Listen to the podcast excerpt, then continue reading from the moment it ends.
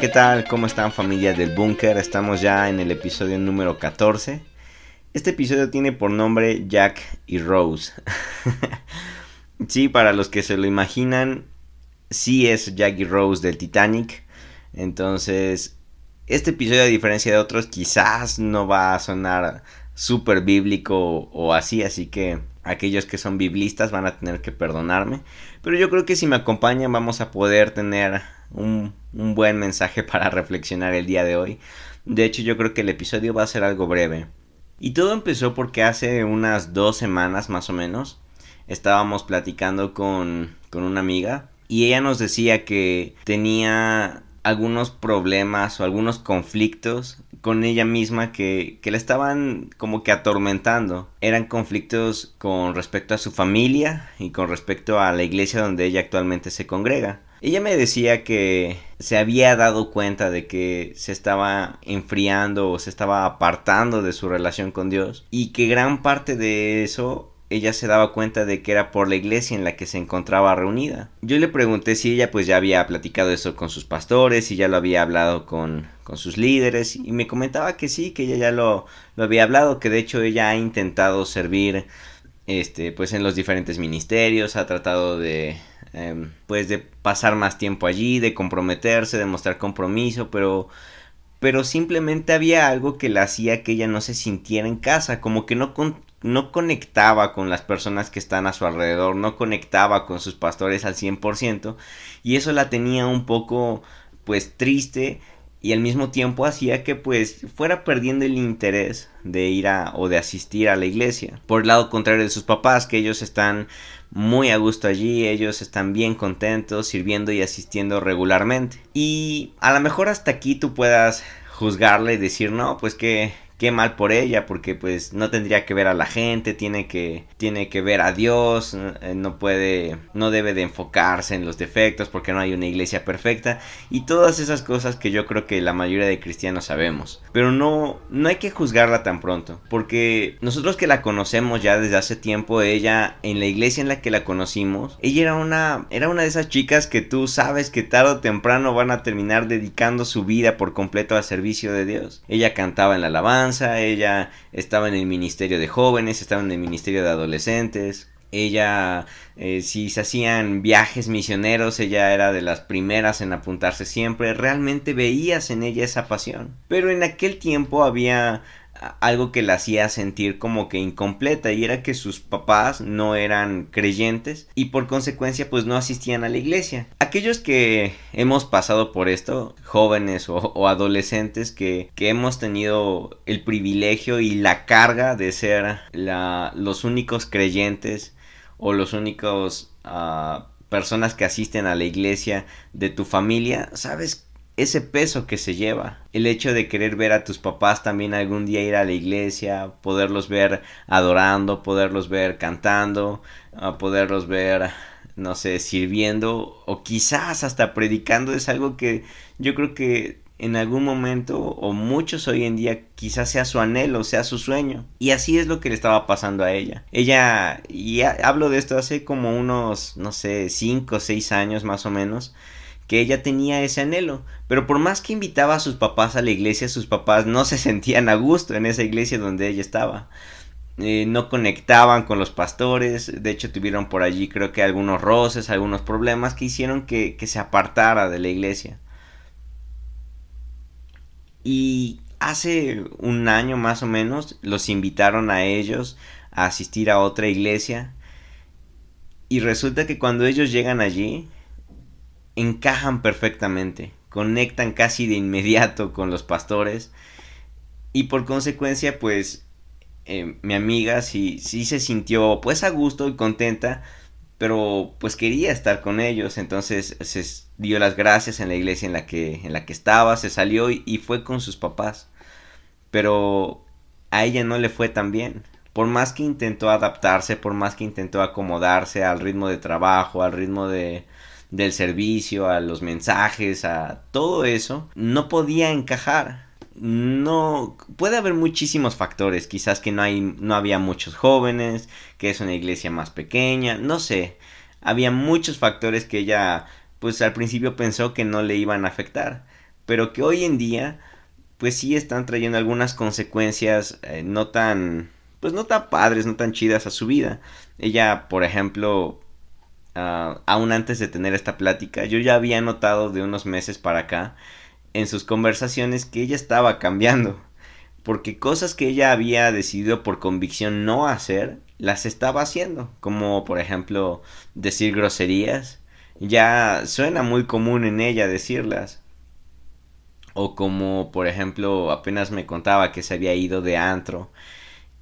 Y pues quieras o no, tú te das cuenta de que son cosas que si ella antes no hacía cuando tenía una buena relación con Dios o más cercana, hoy en día son consecuencia de esa distancia. Y ella me estaba platicando esto y que se sentía pues sí mal, o sea que se había dado cuenta de que de que ya no era la misma. Pensaba que a lo mejor era porque sus intereses habían cambiado, pensaba que era porque había crecido, madurado y pues yo solo la escuchaba hasta que llegó el punto en, en, el que ella me, me dijo, o cómo ves, tú qué opinas? Y allí fue donde por unos instantes yo me proyecté en ella y, y recordé todo lo que yo había vivido también en ese escenario, el, el por mucho tiempo quererles imponer a mis papás o a mis hermanos el, que tenían que llevar el cristianismo que yo pensaba que era el correcto, un cristianismo de métodos, de fórmulas, de reglas, de abstinencias y por consecuencia pues no me fue muy bien.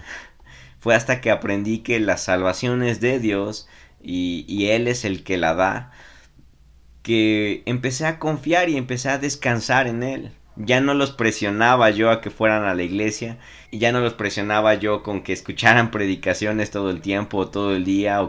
Yo creo claramente que por gracia de Dios, ellos lo fueron haciendo sin que yo se los pidiera, sin que yo lo demandara de ellos. Empezaron a preguntarme qué predicaciones les recomendaba, empezaron a, asistir a la, a la iglesia uh, y demás. Pero fue hasta que aprendí a uno, a soltarlo, a saber que la salvación no depende de mí, no tiene que ser a mi manera, no tiene que ser por mis métodos, la salvación es del Señor. Él es omnibenevolente, está interesado en ser bondadoso con los demás, en ser bueno con los demás. Y, y bueno, un versículo que a mí me encanta cuando se trata acerca de, de familiares o de personas que yo quisiera que ya fueran creyentes, o que se han apartado de la iglesia es, es aquel versículo que dice que aquel que empieza la buena obra la ha de terminar. Es una promesa que a mí en particular me encanta. Y esto mismo es lo que yo traté de, de transmitirle a ella.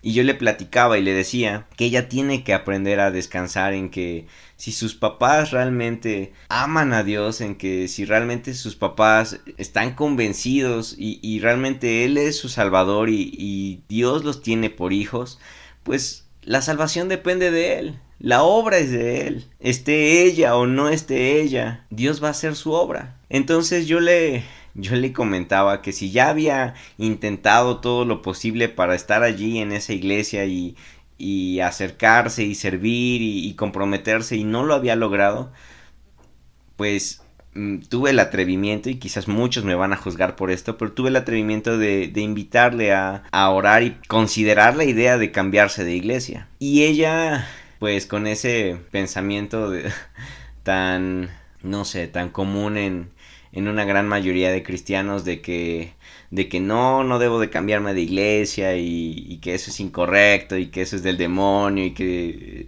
voy a salir en pecado y cosas así que ella me decía que no, no quería, no quería arriesgarse.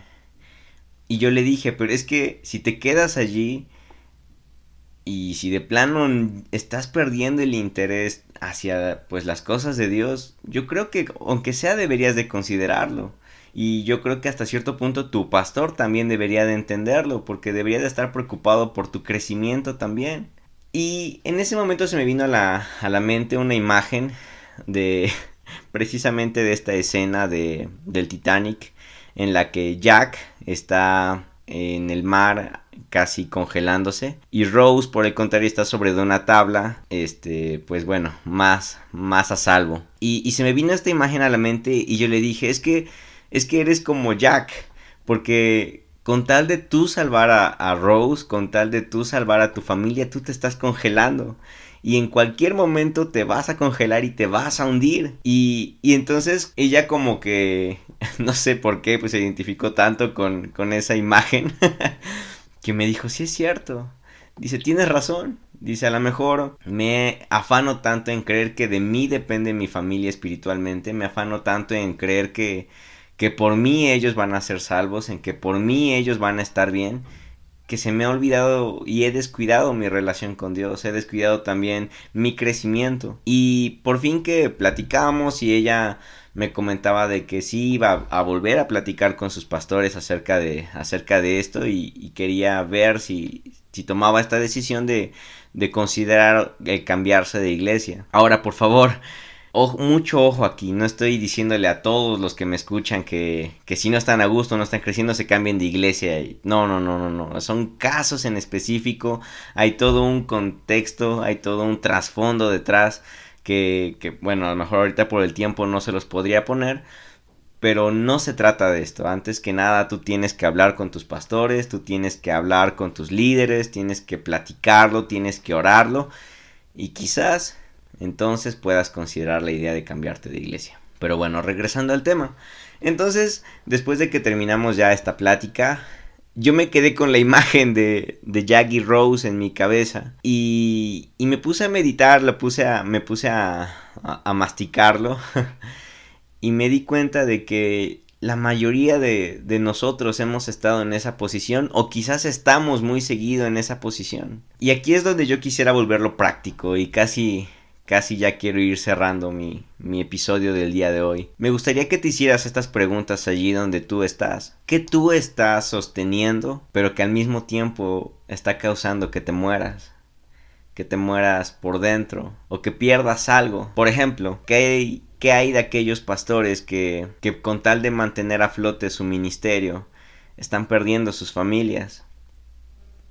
¿Qué hay de aquellos pastores que por tener por sostener su iglesia, están perdiendo su relación con Dios por tantas actividades, por tantos congresos, por tantos eventos que pues obviamente terminan fumigados y ya no tienen tiempo de pasar tiempo con Dios. Y con tal de mantener a flote algo pues más visible se olvidan de aquello que, que quizás están perdiendo. Que hay de aquellos líderes de jóvenes que caen en lo mismo en, en sostener el ministerio de jóvenes o en darse por completo al ministerio de jóvenes pierden su relación con Dios. O quizás como en mi caso, en mi caso por cuando yo era adolescente y joven y, y prácticamente me la vivía en la iglesia, yo con tal de sostener mi servicio a Dios, por mucho tiempo perdí tiempo de calidad con mis papás perdí tiempo de calidad con mis hermanos. Quizás si hubiera pasado más tiempo mostrándoles a Cristo en, a, ellos, eh, pasando tiempo con ellos, pasando, teniendo pláticas con ellos, disfrutando el tiempo con ellos, quizás hubiera tenido una mayor influencia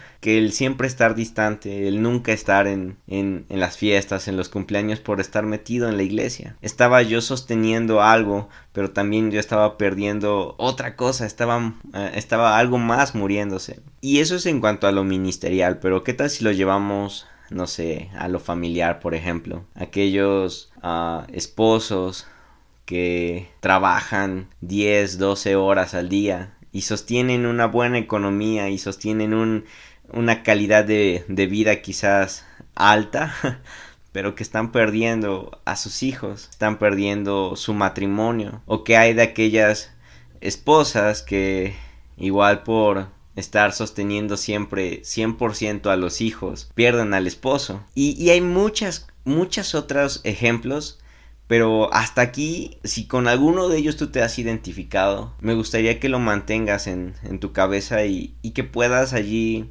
masticarlo y, preguntarte más a detalle, ¿vale la pena esto que yo estoy sosteniendo, esto que estoy queriendo mantener a flote, aunque yo me esté hundiendo, aunque yo me esté enfriando, aunque yo me esté congelando o quizás hasta aunque yo me esté muriendo. Pero ¿qué pasa si lo llevamos un poco más ya no a lo ministerial o, a lo familiar o social? Ah, perdón, otro buen ejemplo que se me acaba de ocurrir ahorita. Que hay de aquellos noviazgos que una de dos o quizás a lo que hoy en día le llaman una, un noviazgo, una relación tóxica. Con tal de mantener tu relación tóxica, tú te estás perdiendo, tú te estás apagando o tú te estás cayendo en cosas que no tenías que hacer, como no sé, enojo, coraje, celos, a lo mejor hasta depresión o pensamientos de suicidio, cosas así, por una relación tóxica que te aferras a sostener, a mantener a flote, o por el lado contrario, aquellos más cristianos que, que se enamoran de alguien que no es creyente y que se aferran al hecho de que ellos van a poder mantener a flote la salvación de su, de su novio, de su novia, y, que dicen, no, sí, yo lo voy a evangelizar y yo lo voy a convertir, y, todas esas cosas que, que muy seguido pasan en las iglesias, pero que tú terminas ahogándote, tú terminas congelándote o terminas perdiéndote, yéndote hasta el fondo porque no pudiste mantenerte a, flote tú también. Y quizás ni siquiera a, a tu noviazgo o ni siquiera a la otra persona. Pero ahora sí, ¿qué tal si lo llevamos más a lo que tú eres? Por ejemplo, no sé, tu fama, tu reputación, que quizás por mantener tu fama de, no sé, ser un gran predicador o de ser alguien, un pastor em, conocido y esas cosas, estás perdiendo no sé, también a tu familia, estás perdiendo tu, tu relación con Dios por mantener fama, por mantener un estatus, o qué tal si por mantener tu carácter tal cual es y no quererlo cambiar, por mantener tu enojo, por mantener tu frustración, estás hundiéndote, estás hundiendo tu casa o tu familia, yo qué sé. Ok del pecado, porque muchas veces te aferras a sostener ese pecado, a mantenerlo a flote, a que siga vivo, aunque tú te estás dando cuenta de que eso mismo está haciendo que tú te estés muriendo que tú te estés enfriando, te estés congelando. Quizás te aferras a, a tus deseos egoístas, a tus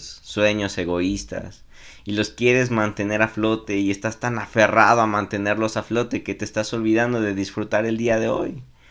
Te estás olvidando de disfrutar a tu esposa, te estás olvidando de disfrutar cada día. En fin, ¿qué estás sosteniendo tú? ¿Qué estás manteniendo a flote? Que al mismo tiempo está haciendo que tú te hundas. Y pues creo que esa es la, la reflexión que quería compartirles el día de hoy.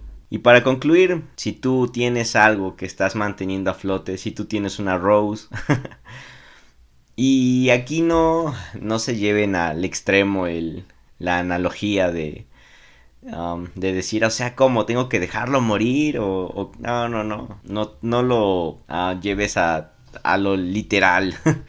Solamente quédate más en el papel de Jack, que él por mantener algo a flote, él terminó hundiéndose y perdiendo la vida. Quizás hubiera podido haber encontrado alguna otra tabla o, o, no sé, alguna otra puerta o, o a lo mejor ya hasta muchos críticos dicen que sin problemas cabían los dos en la misma tabla, pero bueno, ese no es el punto, ni quiero profundizar en eso.